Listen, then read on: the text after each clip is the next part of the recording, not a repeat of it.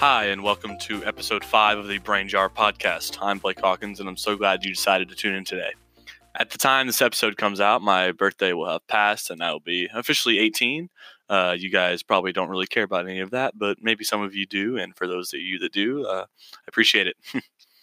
Today's topic is a very intriguing one, and I was really excited to write about this, uh, to write this script, and uh, in order to provide a at least what I think is a pretty good defense for for for the Christian side of this argument. Uh, I recently watched a video on YouTube done by a, a atheist. I'm not going to mention the uh, mention the, the, the the channel or anything like that, but about how this argument has so many fallacies, about how this argument doesn't really hold up hold its own weight or anything like that. But from my perspective, they are missing the entire point of what this argument is all about. Now you're probably thinking to yourself, Blake, what is this argument? Is this argument about creationism? Is this, is this argument about morality? Is this argument about about uh, family life? Is it about marriage? Is it about Blake? What is it about? Well, this argument is called the teleological argument. Now that's a very very very long word, but I will shorten uh, shorten it down to what many people just sort of call it, and that is what's known as the fine design argument. And the teleological argument, or the fine design argument, is an argument for the creation of the universe and how the world around us is so fine tuned to support life. The complexity of the universe is so vast and dense that there is no way it can all just be a coincidence. The tilt of the Earth, the distance from Earth to the Sun, the complexity of DNA, the arrangement of molecules on our atmosphere. The list could infinitely go on about the how, about how specific certain um, characteristics are in our in in our world in our universe to support the very thing we know on this planet. These various and extremely specific calculations in the universe are all in place in order to support life and not just human life but life for anything you know life for anything such as cells life for anything as as animals as trees as plants as humans life for literally anything to exist. These these qualifications these characteristics these specifications have to be met or else nothing will be able to support itself uh, the argument that is commonly used against this, and that is a, as of recent years, it has started to pick up. The argument against this is called the puddle argument, and was first coined by a man named Douglas Adams. The argument essentially says that one day a puddle wakes up in a hole and believes that since he is in the most uh, he is in the most perfect hole that seems to be made for him that seems to fit him perfectly and he's molded to this hole essentially that the world was made for him and to support him. When the sun rises and starts to make the puddle smaller and smaller the puddle thinks it's all all right because the universe was made for it and it was built for him. When the sun completely dries the puddle up the puddle is confused and surprised about why this happened because you know oh the universe is is created for us. The universe is fine-tuned for us fine-tuned for my for my existence fine-tuned because i fit into this hole in the ground that i am able to envelop everything in this hole and perfectly able to form myself to this.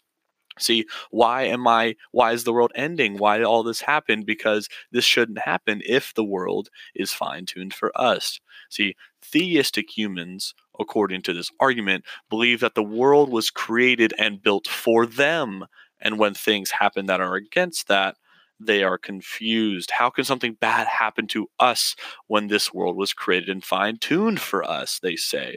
How could God let all these horrible things happen, let us experience these things and die and do all these other things when He created the world for us? See, that doesn't make sense. Why would God give us such a niche in this world and such a role in this world if the world is just going to uh, nat- naturally obliterate us anyway? This notion says that the world wasn't fine tuned for us, but rather that we evolved to the world around us and molded to the environment just like the puddle and the hole. You see, if we simply evolved from lesser beings into what we know as Homo sapien humans, then we are just adapting to our environment and we are nothing more than animals. And when bad things happen, that is just what is commonly used as the circle of life. See, this doesn't really uh, this, this doesn't really support um, theistic humans because if we're all just animals, then theism, then God, then the Bible, and the Quran, and the Torah, they don't mean a thing. If the supernatural can occur, if the supernatural is fake, then we are nothing more than mere animals. To say that humans have evolved to the areas and circumstances around us is false due to the oddly specific parameters of our world that support life. I do believe that, that, that, humans have adapted to their environments, you know, in, in, circumstances such as hot and cold temperatures, with various clothing and various housing, and various uh, rain, rainy and dry seasons in a lot of Latin America and South America, where they have to rotate their crops accordingly. Uh, with agricultural and urban societies, some some societies, especially back in the late 1800s, building more agricultural um, agricultural fields or urban fields with factories and everything like that. I do believe we have evolved in that sense, but not in the macro evolution that atheists believe in, that we all you know, came from monkeys, that we all came from a common ancestor, that we are all just evolved beings, evolved animals, essentially. But to say we evolved into what we are and the world we live in, we evolved into the world is far, far incorrect. The world was created to support life and to have life, not just human life. You see, as Christians, we know this world isn't going to thrive forever. And I know this because we can all read about it in the book of Revelations, which is accessible through literally any means, through your phone, through your computer. But if we are all through theism and realize this, then when the world starts to end or the world starts progressing to this ending point, we are seeing the fulfillment of the book of Revelation. Because in the book of Revelation, it talks a lot about there being rumors of wars and wars that Israel um, being being established as a state, which did happen back in the 40s. Um, but we are seeing these things and we are not caught caught by surprise by them but rather expectant of them that when the world starts to end and when we die or when we pass away we are not confused on why this happens like the puddle. We see that the world was created for us and that God had a was very intentional in what he did was very intentional in his creation but he also realized that in order to properly make this world, he made it perfect and he gave us free will at the very beginning in Genesis 1 1 when God created the heavens and the earth and created everything else. But when Adam and Eve sinned, when Adam and Eve messed it up for the rest of us, essentially, they brought in this fallen nature, this fallen sinful nature into this world. And that is why we are feeling this way and why we die and why we experience pains during birth and why we go through all these horrible things. It's because of essentially Adam and Eve. We are not caught off uh, caught by surprise on all of this. Atheists, however, cannot really prove this except by the fact that, oh yes, we are just evolved animals. But when we see the world is collapsing and the world is ending, we know why. God made everything in the universe and the, he made it to the way it needs to be. The complexity of DNA occurring from random chance over millions of years requires more faith than creationism. To think that the the the information in one cell of DNA, which by the way, if you didn't know, is over 1,000 encyclopedias long, to think all of that just occurred from random chance is like saying, oh, yeah, if we just got in a plane and dropped three boxes, one red, one white, uh, uh, three boxes of confetti, one red confetti, one white confetti, and one blue confetti. If we dropped them all out of a plane at a thousand feet, that they would have arranged into the American flag.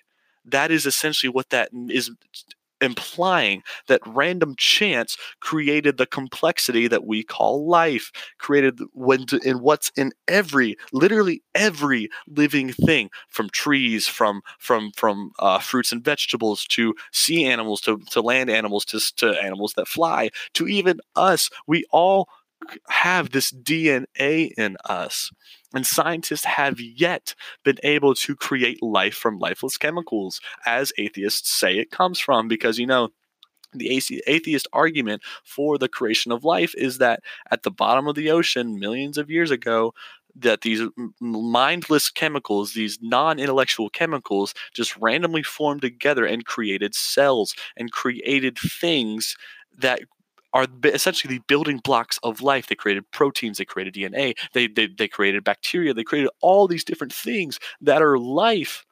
But scientists have yet been able to do that brilliant scientists who have knowledge of everything in the world have been unable to explain and prove how life actually began on Earth. And even if life is created in one of these laboratories using these mindless chemicals by random chance, it would still prove creationism. And Blake, why why why would it still prove creationism if they would just had it by random chance? And the, the reason it proves creationism is because it would show that life wasn't created through random chance just by chemicals bouncing off each other, but through an intelligent designer, through an intelligent creator who knew what you had to do in order to create life. And these scientists, with their tests and with their everything like that, are going to prove that the world was created and designed by doing these very experiments to sum a lot of this argument up, in order for the puddle mentioned earlier to even be sentient and think that the world was made solely for it, the world had to have been designed and created so specifically that it allows for all those things to occur rather than them just occurring coincidentally.